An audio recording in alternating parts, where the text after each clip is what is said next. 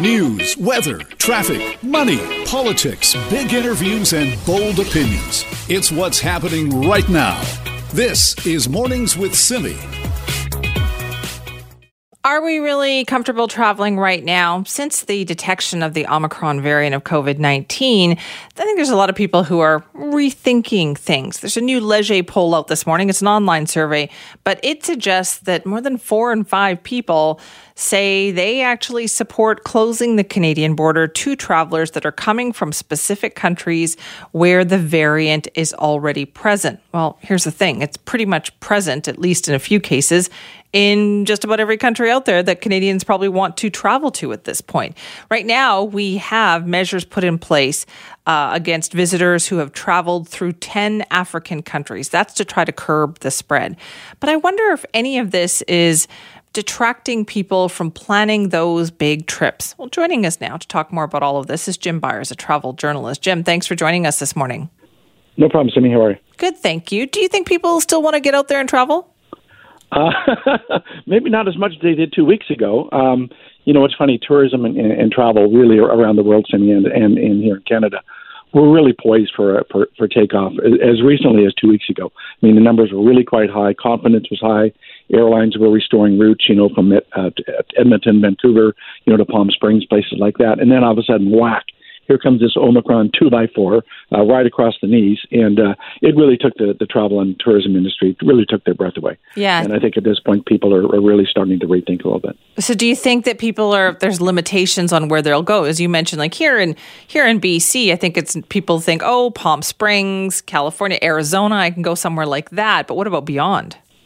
Well, I think beyond is problematic given the fact that you know Canada brought in its new rules a week ago, although they're still not seemingly in place all across the country. But Canada, a week ago, uh, federal government said that all uh, travelers coming into Canada, including those who are fully vaccinated, including Canadians, would have to be not only tested 72 hours before their flight, but also be tested upon arrival and isolate for up to three days while they wait. Now, that's only for flights coming from destinations other than the United States. So you would have to think if you're a traveler and you think, hmm, I could go to Panama City or I could go to uh, the Caribbean right. or I could just go to Florida or, or Palm Springs, not have to worry about isolating at a hotel for three days. You're probably going to opt for that U.S. trip. So, what kind of, oh, that's a huge blow then to the tourism industry. Yeah, well, for sure. You know, especially those airlines that are flying to those places like the Caribbean, to Central America, to Mexico. Uh, if those those uh, rules stay in place, it certainly favors trips to the U.S. But I think a lot of times what happens with, with things like this, Simi, is you know I'm, I'm in the travel industry and I'm kind of used to rules and regulations being changed. But for the average person, you know, I think they they look at these things and all they see is like they see the noise, right? They they see travel ban, travel right. restrictions, uh, travel rules, blah blah blah blah blah, testing, and I think a lot of people just kind of throw up their hands, unfortunately for the industry, and just think it's it's not worth it. You know, I mean, the that Leger uh, Leger poll that you mentioned a few minutes ago suggested that only 10% of Americans and only 13% of Canadians plan to travel over the holiday season. Now, I don't know what the numbers would have been like three years ago, but that's not many. No, that's not many at all. But I think you're right, though. I think just the just hearing in the news all the problems that there's an awful lot of people who probably said in the back of their minds, "I'm not going anywhere until this is all said and done." Well, that's that's the issue. You know, it, it's it's almost just like a, a whole the whole wave of of negativity, and uh, things were so positive, as I mentioned, even two or three weeks ago, and then all of a sudden here comes Omicron. Now we are seeing studies from the U.S. and Dr. Fauci. Uh, and from South Africa, Dr. Fauci from the, the U.S. Uh, Centers for Disease Control, and, and was talking yesterday about uh, that it doesn't seem to be that the variant is quite as bad as Delta. The early reports are fairly good. If that continues to hold, then maybe some of this, you know, uh, concern or, or jitteriness will start to ease. But I think for the next few weeks, we're still going to see people just just putting things off a little bit, maybe looking to the spring or even summer of next year before they do any you know travel outside right. the country. Yeah. Do you think that people have their safe zones of kind of where I feel like international travel is where a lot of people still draw the line?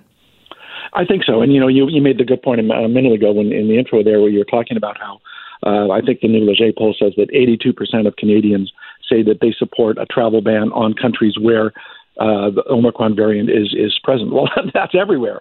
So I mean, it's pretty much the whole world, as you, as you mentioned. So uh, it, it doesn't seem that Canadians are really keen to do a lot of international travel, and I think all of these restrictions, all of these rules, all of these reports of late just point to more people doing things within Canada, which is good for Canadian tourism, and maybe some things, like you said, in those those tried and true places that they know, they might think to themselves, "Well, I'm not sure I should go to Spain, but hey, I've been going to Palm Springs for 20 years. Exactly. I know I know I won't have any problem there. Or I go to Hawaii, or I go to Arizona.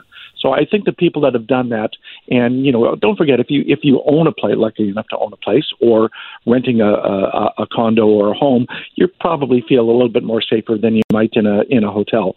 So I, I think for people that that have those places that they go to year after year, I think a lot of those people will will end up still going. I, I think it's more likely the casual person that had been thinking Right. about uh, that lifelong trip or just putting it off for a few weeks or a few months. Is the industry also having trouble, uh, Jim, getting people to come back? You know, I know the airlines have been hiring people like crazy in anticipation of people, you know, flying again.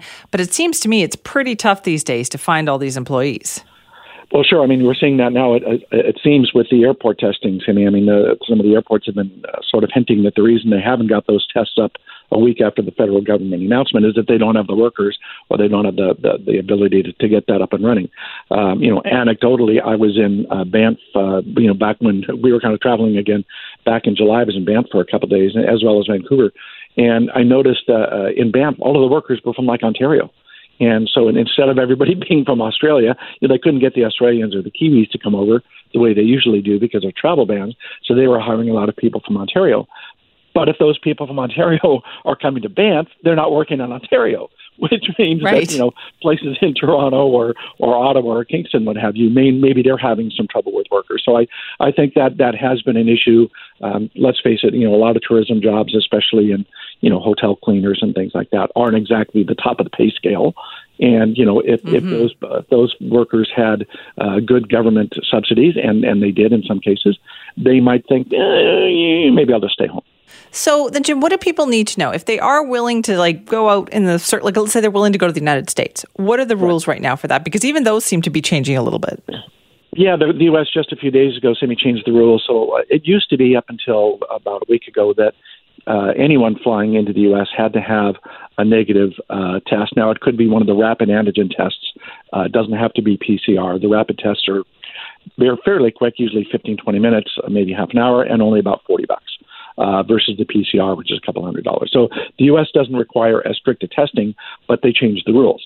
Instead of being what was three calendar days before your uh, flight, it's now one calendar day. So, for example, if you were flying from Vancouver to uh, San Francisco uh, at five o'clock on a Friday, you would have to take your test sometime between Thursday midnight and your your departure time. Uh, so it's within you know that one calendar day. So that's a bit of a, a problem for some folks. It, I don't think it's a, a huge thing for uh, for most travelers. I mean, the tests are available usually within about half an hour. So even getting your test within a day is probably not a huge issue for for a lot of folks. But you know, for a casual traveler, they might think, eh, you know, I'm not sure where to get tested. Maybe it's a holiday.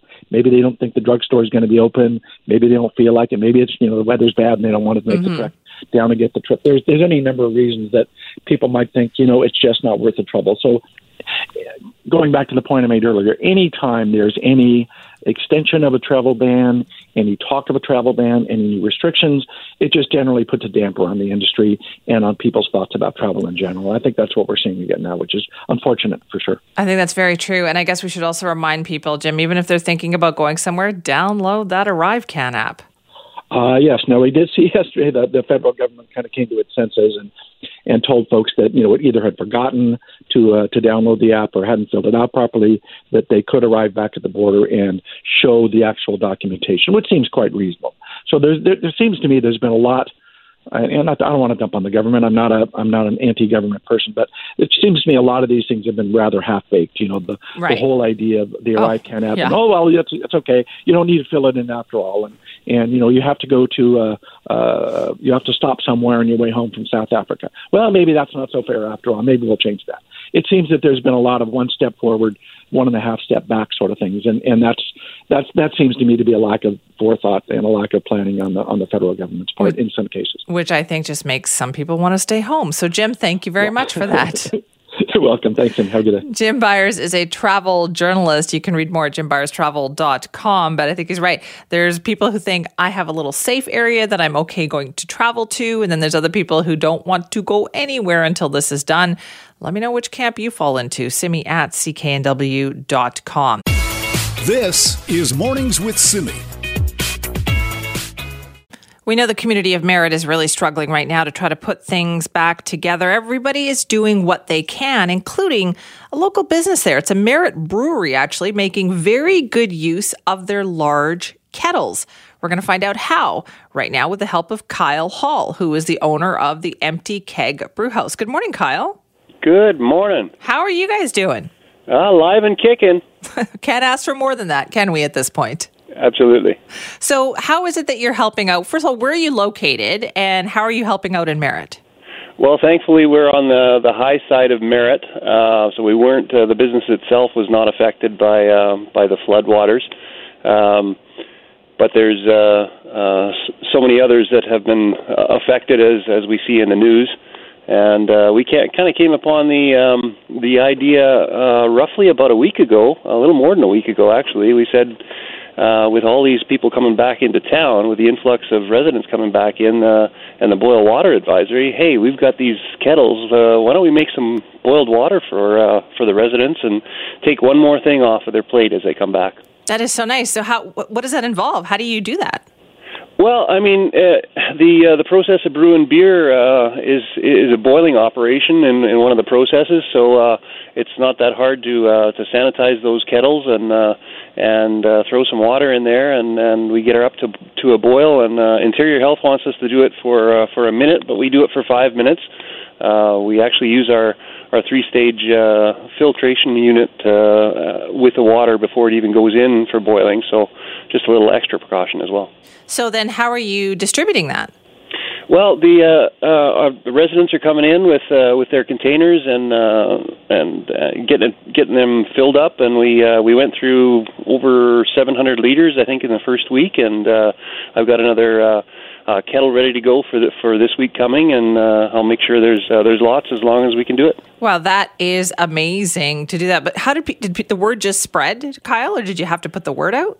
Well, we put the word out. Um, did a bit of a press release. I uh, wanted to make sure that uh, that everybody knew about it because uh, uh, you know there's no sense just doing it and and doing by word of mouth. So of course you know the old social media stuff and all that kind of stuff. So that's right. Um, so it's uh, yeah, it's spread and it's uh, it's wonderful to see people come in and say you know what thanks this is you know one less thing I got to do. So uh, it's uh, it's it's a little tiny thing that we can do, but uh, if we can do a small thing to help the community, we'll do it when we um, when we had the opportunity when COVID hit, uh, even though we're not a distillery, we, we made hand sanitizer and offered it uh, free to the residents, uh, and and uh, we continue to do that. So, whatever we can do, uh, we'll, we'll support uh, our our local uh, local friends, and uh, and we, we like to call them all family because we're kind of a one big family here in Merritt. Sure, sounds like it. Kyle, what's it like in Merritt right now? Well, lots of mixed emotions. I mean, uh, seeing a lot of ones that are you know caked in mud as they come in and uh, because they've been dugging out their basements and their crawl spaces and you know picking through their things to try and make sense of of life as it is right now. Um, but at the same time, I see a lot of uh, you know the community really pulling together and and people uh, uh, people having some satisfaction to helping out their their neighbor right next to them, and uh, and, and that's good. I, I, I like to see that. It's um, it, it really shows that uh, we'll get through this.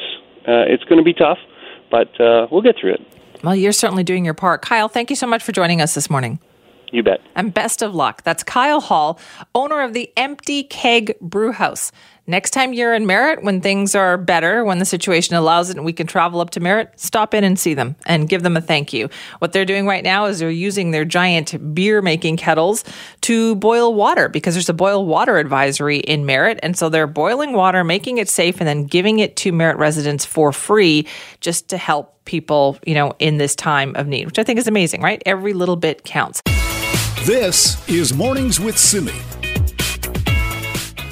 So, the health minister, Adrian Dix, is reminding people that while the Omicron variant needs attention, they believe the main focus should still be on the Delta variant because of the impact it has had on us here in BC, and in particular on people who remain unvaccinated. But we're looking ahead, right? We can't help but worry about this new strain. So, how worried should we be? Well, joining us now to talk more about that, once again, Dr. Brian Conway, Medical Director and Infectious Diseases Specialist at the Vancouver Infectious Disease Center. Hello, Dr. Conway. Good morning. So, the last time we talked to you, we were just learning about this. What have you learned in the last week about Omicron? Well, we're still about a week away from knowing exactly what we need to know about how well the vaccine works against it, how transmissible it is. But there was some interesting reporting yesterday about the fact that Omicron may be more transmissible but less virulent. It may cause less severe disease. So ultimately, there is the possibility that if and when Omicron replaces Delta, there will be more cases, but many, many less severe cases. We'll know more about that next week. But in the meantime, we still live in COVID world. So true. Um, given that you study this and you work in this area, what generally happens with viruses then? As they continue to mutate, do they weaken or can they still take a turn and become stronger?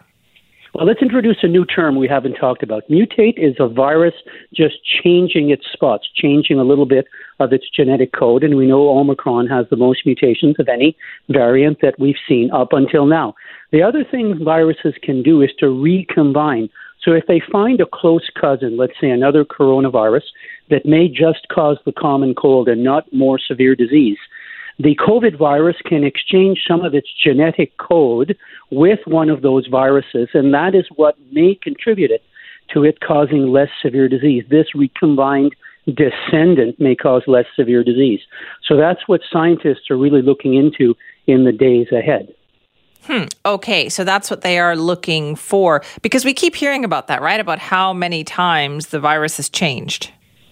Exactly. Viruses, as they change, in general terms, they will become weaker because the virus that's out there that we call the wild type virus or the original virus is probably the most efficient of all the naturally occurring variants that there can be. And as it mutates away from that, it usually loses some of its strength. So I think that this is this is how we need to think of viruses. That eventually they can recombine, they can mutate to become more dangerous, but the opposite is generally more correct in nature. So let's see if this is the case with Omicron.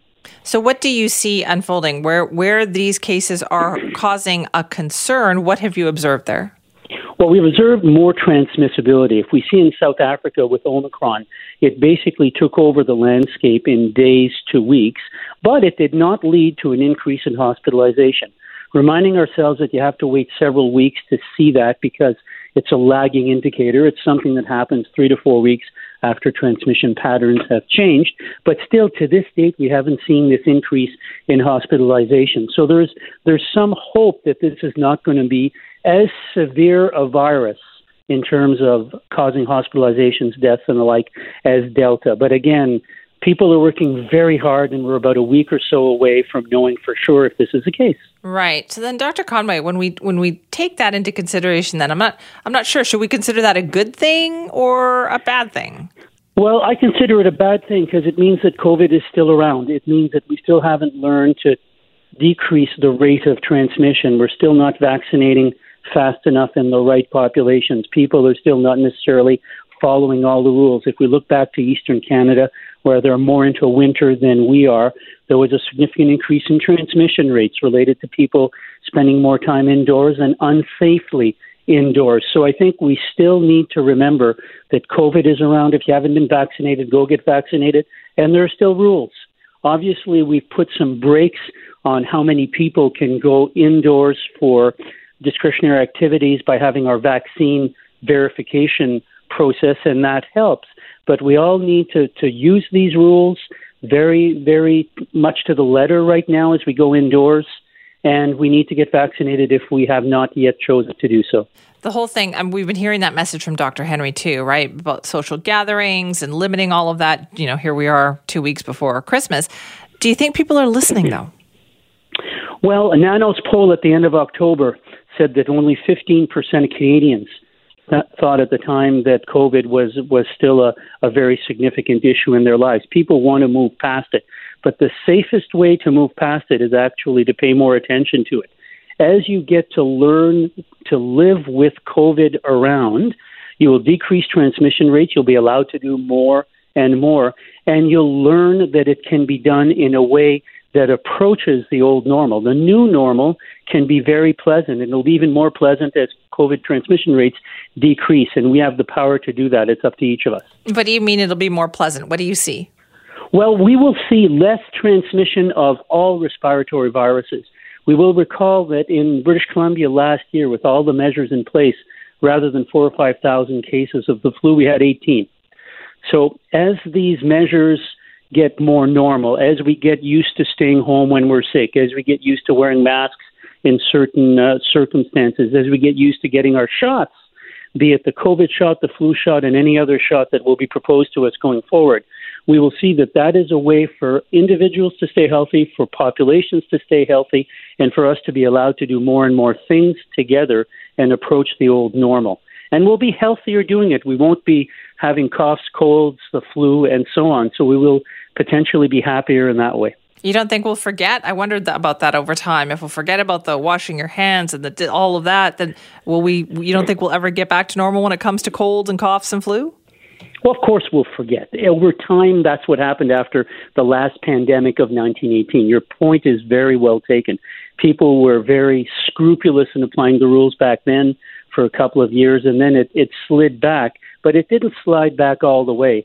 And I think that the, the whole issue of washing our hands, staying home when we're sick, for instance, this issue of the mandated sick days across the entire province, which will be five, will be encouraging people to stay home when they're sick. You won't have people toughing it out. I think that'll potentially uh, be uh, be permanent. I think that uh, we will hopefully all have masks in our back pocket, as was true in many uh, cultures in many situations before COVID. But I think that might be mainstreamed and might uh, might persist. We'll backslide, but at the time that we choose to backslide, there'll be much much less COVID around, so it won't necessarily have that much of a consequence as it does now. So I'm hopeful.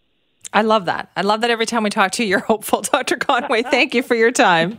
Thanks for having me. That's Dr. Brian Conway, medical director and infectious diseases specialist at the Vancouver Infectious Disease Center, talking about the new variant, how concerned we should be. But as always, he's talking about looking down the road and what this is going to be like, and believing that we'll see fewer, you know, respiratory illnesses as a result of dealing with COVID. And let's just hope that is the case. This is Mornings with Simi. Well, the Vancouver Canucks won their first game under new head coach Bruce Boudreau last night, and I wonder if Canucks fans are feeling particularly optimistic today, given, well, the last couple of weeks. Anyway, joining us now is Rob Williams, Daily Hive sports editor. Good morning, Rob.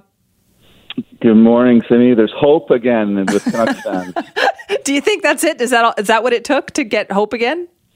It is. I, I mean, I think it, yeah, it's the combination of uh, obviously a new coach, which which can have a an instant impact, and then also having uh, a new general manager, even if it is just a, a an interim general manager in Stan Smyl, and you know that's more of a long term uh, play because it involves you know the picking of players on the team, but. Um, you know, I think just be, the last seven seasons, eight seasons have, have been largely disappointments. So, uh, some sort of change, something to look forward to. Um, I think that's that's massive for for Canucks fans right now. Um, I think that people believe in uh, a lot of their good young players like Elias Pettersson and Quinn Hughes, but um, they, you know, it just hasn't been good enough to this point. Yeah. Do you think there's also, Rob, though, been a disconnect between the community and the organization? And I noticed this came up during the press conference yesterday with Francesco Aquilini and Stan Smyl, where it feels like there's just not enough communication on the higher levels of the organization with members of the community. Yeah, I mean, it was a rare time where Francesco Aquilini um, you know, spoke to the media in, in a press conference setting, uh, you know, about three years ago now when, when Trevor Linden was let go. Uh, basically dodged any of the questions, right? You know, nobody wants to be the guy that uh, that fired Trevor Linden, right? Right. Or, or amicably split ways, as they as they as they said at the time. Um, yeah, no, I I mean, for me, I, I don't need the owner to be to be speaking to the media all the time. Uh, I I think the the biggest. Well, even Jim Benning, though, Rob, though we hardly ever heard from Yeah. Jim Benning, and Travis Green ended up having to front all the uncomfortable questions. Yeah, I agree. I, I think a, a really smart move for the organization would be to have a, a director of hockey operations and have somebody that you know, like they had with Trevor Linden, but have that person kind of only coming out for the big topics. Uh, you know, when when you're asking about the investigation into Jake Virtanen, for instance, um, you shouldn't be the guy making trades necessarily that, that's doing that. It should be Right. somebody looking at overseeing those kinds of things. Uh, Aquilini, quite frankly, he's not good at answering questions. he's not he's not comfortable in that setting. It's it's really obvious. Um, But then yeah, hire no, somebody who can agree- front I that, right? Yeah, I agree. I, th- I think it would be good to, to answer questions. But the problem has been in the last seven, eight years is that there's been so many times where things have gone off the rails where they need to bring somebody up to, to answer questions. Exactly. So, do you feel that yesterday was? Uh, I mean, obviously, this is unprecedented. It's very rare to see something like this in the middle of the season. Did you hear things that, that you think, okay, maybe now they're on the right track? Uh, yeah, I mean, it's hard to say. I, I think Bruce Boudreau is, is the right coach for this group right now. And, you know, he's got such a, you know, his reputation precedes him. He- He's, he's had success in every organization that, uh, that he's, that he's coached at. He's, you know, he's, he's up there among top 20, you know, wins in NHL history for coaches. Um, he's also the type of player, or type of coach that can I think, reach players like Pettersson, who's been struggling, and Boeser, who's been struggling. Um, just in terms of you know more of an up tempo style of play, he wants them playing more aggressively uh, than they have uh, previously, and. He's he's had success with with young players. He's had success with offensive players. So I think in that respect, he, he, what he can provide is an instant jolt of positivity and maybe give them a jolt of confidence right off the hop here, and, and maybe that gets them going because they're they're better players than they've shown so far. Oh, they certainly are that. I think everybody knows that. That's what we've been feeling about the team, too. Rob, thanks so much for your time on that. Anytime. Appreciate that. Rob Williams is the Daily Hive sports editor talking about the new Vancouver Canucks. Same players, but entirely new people behind the bench, behind the scenes. Will that make a difference? So what you've heard over the last, you know, 36 hours from the team, are you kind of one foot back on the bandwagon? Do you feel more hopeful about the Canucks, or do you think, no, you know what? I want to see them start winning first. You can email me, simi at cknw.com, or give us a call on our buzz line, 604 331 2899. I think a lot of people who've been burnt so many times before just feel like, I think I'm going to wait and see on this one and see how it goes. This is Mornings with Simi. Well, BC's highway system is, well, in a state right now. We know that. All the flooding from a couple of weeks ago has just wreaked havoc on our transportation infrastructure, and things are slowly getting better. But when you see the pictures, right, of the devastation, particularly the Coquihalla, you think, how? How are they getting this stuff back in shape so quickly? So, right now, we know that Highway 7 between Mission and Abbotsford will no longer be considered essential travel only. That happened yesterday afternoon, so it's open now. Highway 11 has opened to single lane alternating traffic in both directions between Mission and Abbotsford. Highway 3 the government officials say it's holding up well, but they got a lot of crashes on that route. They're causing backups, so they're deploying more police there to make sure traffic moves better. And then there's Highway 5, which is the Coquihalla, an absolutely necessary connector for us. While work on that continues around the clock. And we heard from Rob Fleming that they're hopeful that they can open the Coquihalla to commercial traffic at the end of January. Now, I've seen the pictures, so have you. How is that going to be possible? So, we wanted to talk to the people who are responsible for getting all this stuff back up and running. Joining us now is Kelly Scott from the BC Road Builders and Heavy Construction Association. Good morning, Kelly. Morning, Simi. How busy are you guys right now? Well, for the uh, last uh, three weeks, it's been uh, 27 hours a day. No and, uh, kidding. And the industry is, uh, has reacted and uh, has really come together on this. So, uh, yes, extremely busy. Is it all hands on deck, Kelly? Like, have you had to hire more people or companies just going 24 7? It's a combination. We've had uh, some of our contractors have been uh, slowing down, so they've had operators and equipment available. We've had other contractors, such as up uh, Site C, whose uh, dirt moving phase was over at Site C, so they had equipment and operators available. So it's a combination of all. We've uh, most of the contractors had employees available. They didn't have to go out and hire a bunch more, and, and a lot of equipment was available as well. Can you give us an idea, Kelly, of what goes into these kinds of road repairs? Like, does I've seen the pictures of the Coquihalla. I know everybody else has too. What has to happen to make that road drivable again? Well, well, first is going to be the assessment with the geotechs going in there, uh, the engineers and that, and and uh, going in there safely is a big one. It's uh, we're you know as you know the snow will be flying soon, but uh, before we really go in and take all that equipment in, we need to make sure the ground is safe. Uh, and then we go in with the equipment and, and take direction from Ministry of Transportation as to where and how uh, they want to start uh, rebuilding and redesigning the the Coquihalla. Will there be redesigns the involved here? Oh, uh, we we would think so. Uh, again, the engineers would know better, but once they've done their assessment, which they're they're doing now, and we're going to start seeing some projects being tendered here in the next while. Um, yes, we'll be seeing some rebuilding going on and redesign. One thing about ministry, they always seem to be uh, leading uh, at looking around the world as to best practices for for this type of uh, these types of roads that we're going to be building and rebuilding. Okay, so you said like the projects will be going out to tender. So w- what is the status of them right now? Are they kind of in the design phase right now? There is a combination of uh, that, uh, looking at who the qu- contractors, who what contractors are qualified to bid on this work. Um, so the ministry is doing that with uh, uh Partnership for Infrastructure BC as we speak. So, what's the construction part like of this then? Is it putting the dirt back in place and then like paving over the road? Once you guys can get in there, how long will it take? Oh, good question. Uh, how long's a piece of string? Um, it's it's uh, it, it will it will take us a while. Uh, once the designs are done, uh, once we've been able to excavate and clear up the sites and uh, determine what ne- next needs to be done. So, you know, our time frame is pretty good. I think on the Coke, the the intention is to get it open to commercial traffic, from what we understand from ministry. Uh, it won't be like it was, certainly but at least we'll be able to get some of the trucks coming through. I know we have some temporary bridges coming in to help uh, uh, take some of the uh, overload of traffic that's going down the number three down to number five. So, so there are temporary solutions. Uh, the permanent solutions uh, we'll hear more about from ministry over the next little while. So you said it won't be like it was. What do you mean?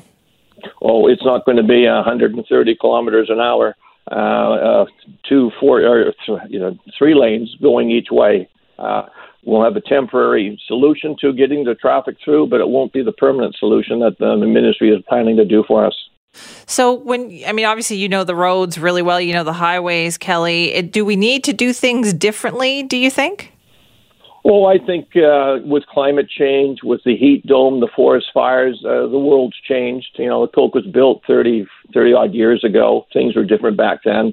And ministry is ahead of the curve on that one. They've been looking around the world, looking at what the technologies are in Europe to say what can we bring those uh, work practices into British Columbia. And we're we're not we're unique in some way, but we're not unique in that you know you go to Europe, you see a lot of this type of terrain over there, and they've learned to work around that as well. And they are going through these slides and uh, disasters that we've just gone through when when you see the timeline then and when you hear the timeline is it realistic to think that okay we could have something open on the Coquihalla for commercial traffic by the end of January oh yeah yeah I think you know we've been in there as I say for 3 weeks uh, poking around trying to figure out what's the best route with Ministry of Transportation and the engineering people and and and they they've identified that. And now with these temporary bridges coming in, we we think that's a, a, a we concur. Uh, sometime in late January should be okay for us to get again not as we had it before, but we will be getting some traffic through, and we need to alleviate.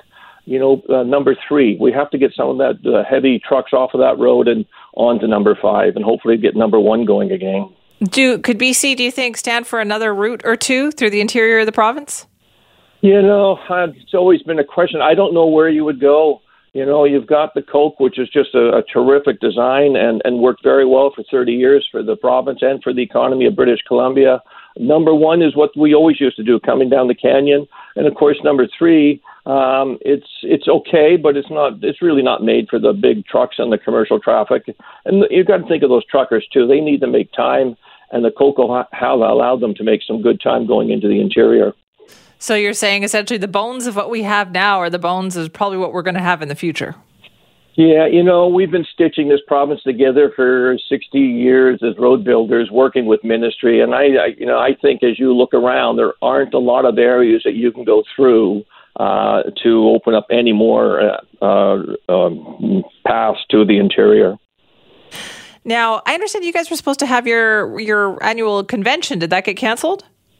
No, no, it, uh, it was certainly a modified one. Uh, it was a time to meet directly with ministry, and we did talk about the challenges ahead of us uh, going forward, short term, medium, and long term, and also a reassurance to government that the BC road builders are ready, willing, and able. We have the capacity for the work, uh, and it was a, a very good open forum on both sides and a chance to just talk to each other instead of being the virtual one dimensional screen to actually see somebody and talk to them about what's going on behind their mask right. Uh, as, as we see this thing going forward. Uh, so, no, it was a real good chance to do that. Saying that, uh, half the uh, attendees had to stay back because uh, we have some significant uh, work to be done in the province right now. Right. So, how is the communication then, would you say, from the ministry? Oh, uh, my new BFF is Rob Fleming. So uh, it's um, he uh, he and his ministry. It's it's spectacular. We were very very impressed. They had the their uh, brain trust was at our conference. They met with our contractors in a closed door session. I think we had over a hundred contractors there talking to them, sharing best practices, what they're going through, and that. So uh, we think it's as, as good as we've ever seen. Well, that's good to hear. Listen, Kelly, thank you so much for joining us this morning. Appreciate it. Simi. And best of luck. Kelly Scott is with the BC Road Builders and Heavy Construction Association. You heard them. They are ready to get in there and get back to work. And they said they are going to do that. If you want to weigh in, Simi at cknw.com. This is Mornings with Simi. Well, it is the first time this is ever going to be happening in Vancouver. Feels like a long time coming, though. The inaugural Vancouver International Black Film Festival will take place online. It's December 9th to the 12th, so coming up in just a couple of days. And we're talking 38 films from seven countries. So, how did this all happen? How did it come together? So, joining us now to talk about the event is Fabienne Colas, who's president and founder of the Black Film Festivals in Canada. Fabienne, thank you so much for being with us. Thank you, Simi, for having me. How did this come together then? How much planning has this taken to make this happen? Oh, wow. I think it's a lifetime because we've been thinking about Vancouver for the longest time because Vancouver is one of the most important and largest film hub in North America.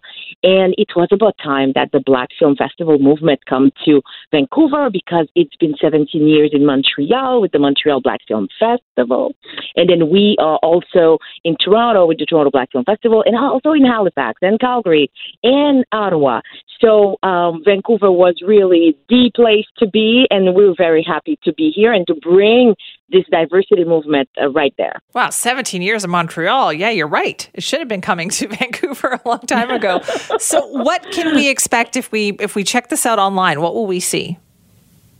Well, first of all, please allow me to uh, explain to the viewers that this is a very necessary festival right here in Vancouver because representation matters because it's important that we not only see ourselves re- reflected um, as a you know as a society as a diverse society on screen, but also it's important that people get inspired and learn about other people, you know, stories. So that's what um, this festival is bringing. It's inspiration, it's education, it's empowerment. It's fantastic, and it's for everybody. So these films um, are you know both comedies and dramas and documentaries from all over the world. And they are there for everybody to really enjoy, and it's going to entertain people in an impactful way, if I may say. I hope so. Yeah, you're certainly selling it. So you've had participation though from all sorts of celebrities too, haven't you?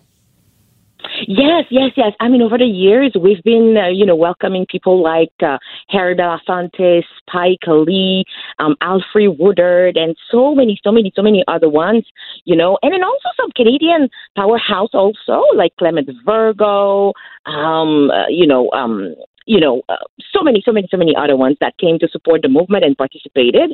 And we hope um, soon enough we're all going to be having, you know, celebrities, both national and international, coming to Vancouver also. But the most important thing for us is that the festival in Vancouver, the Black Film Festival in Vancouver, becomes a hub for local artists as well. Local black artists that otherwise would not have been seen or heard, and for the pleasure of um, everybody, you know, mm-hmm. to really discover new talent, diverse talent in the city. Now, you've got 38 films from seven countries. How do you determine what makes it into the festival? Oh, I wish I had the answer to that because I'm not part of the programming team. And then they had the very, very difficult task to do that. They're the best in the market. So, because they also work with uh, the Montreal, Toronto, and the other markets as well. So I think it was uh, it was very hard um, to really choose, but we had a call for application for submission. So we received a lot of films, and then they they went through all that, and then they saw really what would be um, the most relevant ones for this first edition um, for the pleasure of everybody in Vancouver. But you know what? Because it's online, everybody in British Columbia can enjoy them, and everybody in the country can enjoy them because it's totally online. Oh, that sounds amazing. So, are there stories, Fabienne, that you feel really need to be told? Like, is that, is that the important reason for the festival? Yes, yes, yes. Um, first of all, there is a program that we put together nationally called Being Black in Canada. It's sponsored by Netflix and, and in National Bank and Telefilm Canada and Canada Media Fund and so many other partners. Being Black in Canada is a series of short films um, from several cities um, in Canada, and then also an incubator program where we teach emerging black artists how to create a short film from beginning to end, and then we screen them all in the black film festivals in Canada. Well, we're very delighted to say that the 2020 cohort of Being Black in Canada will be um, is part of this festival as well. So we have 20 films from Toronto, Montreal, and Halifax being screened this weekend as well, part of this um, festival. But the good news is by next year, by the second edition of the Vancouver Black Film Festival, we will have people from Vancouver also part of this right. um, program so people can see some local talent. So, yes, we have tons of great stories that needed to be told and that people from Vancouver would not have a, had a chance to see otherwise because these are not films that are coming to theaters necessarily. So it's a unique opportunity to me for people to just dive into them. Mm-hmm. And then, you know, both people that are film buff or people that are just curious or people that just want to travel the world through cinema. So that's a festival for everybody. Excellent. So will it be different film would it be different movies shown in different cities? Yes. Absolutely. Well, now we cannot prevent a filmmaker um, or a producer or a distributor to sub to submit their films to several of the Black Film Festivals, and then we cannot say no, no, no, no, no, because you've been selected in Vancouver, you're not going to be selected, you know, accepted in Toronto or elsewhere. So this is not the call we can make. So that that can happen that a film um, is both, you know, selected at in Vancouver and then later on in Toronto or vice versa or in Montreal or what what what have you. So um, that can happen. However, we want each festival to um, be very, very particularly original and local at the same time as it is international and have like this, you know, Vancouver vibe, Vancouver, you know, flavor. And the good news is also to me, um, it's important that we discuss different ma- uh, matters and topics that are important and relevant to the film industry, but also to our society. That is why we put together the Black Market. The Black Market is a cor- corner where we have panel discussions. It's free. It's online. It's going to be on Facebook during the festival, and people will discuss everything that has to do with the film industry.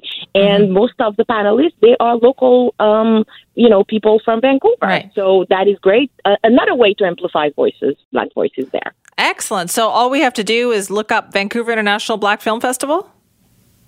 All we have to do is to go to Vancouver Black Film Fest dot com And you know what? When you get there, you can discover the whole program at your own pace, and you can do something fantastic besides reading, you know, all the lineup and then the synopsis and seeing the trailers.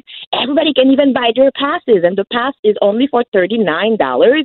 It is like a, it is a quite a deal Mm-hmm. um, because it's a welcoming prize um, for everybody that are going to be, you know, having their DNA in this first edition. And everybody can say, hey, I was there for that very first edition.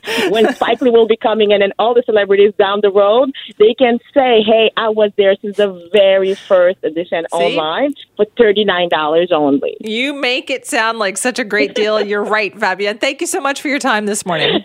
Thank you so much to you. Bye bye. That's Fabienne Colas, who's the president and founder of the Black Film Festival in Canada, talking about the one that's happening in Vancouver, the Vancouver International Black Film Festival for the first time ever, happening December 9th to the 12th. It is online. All you have to do is go to their website and check it out.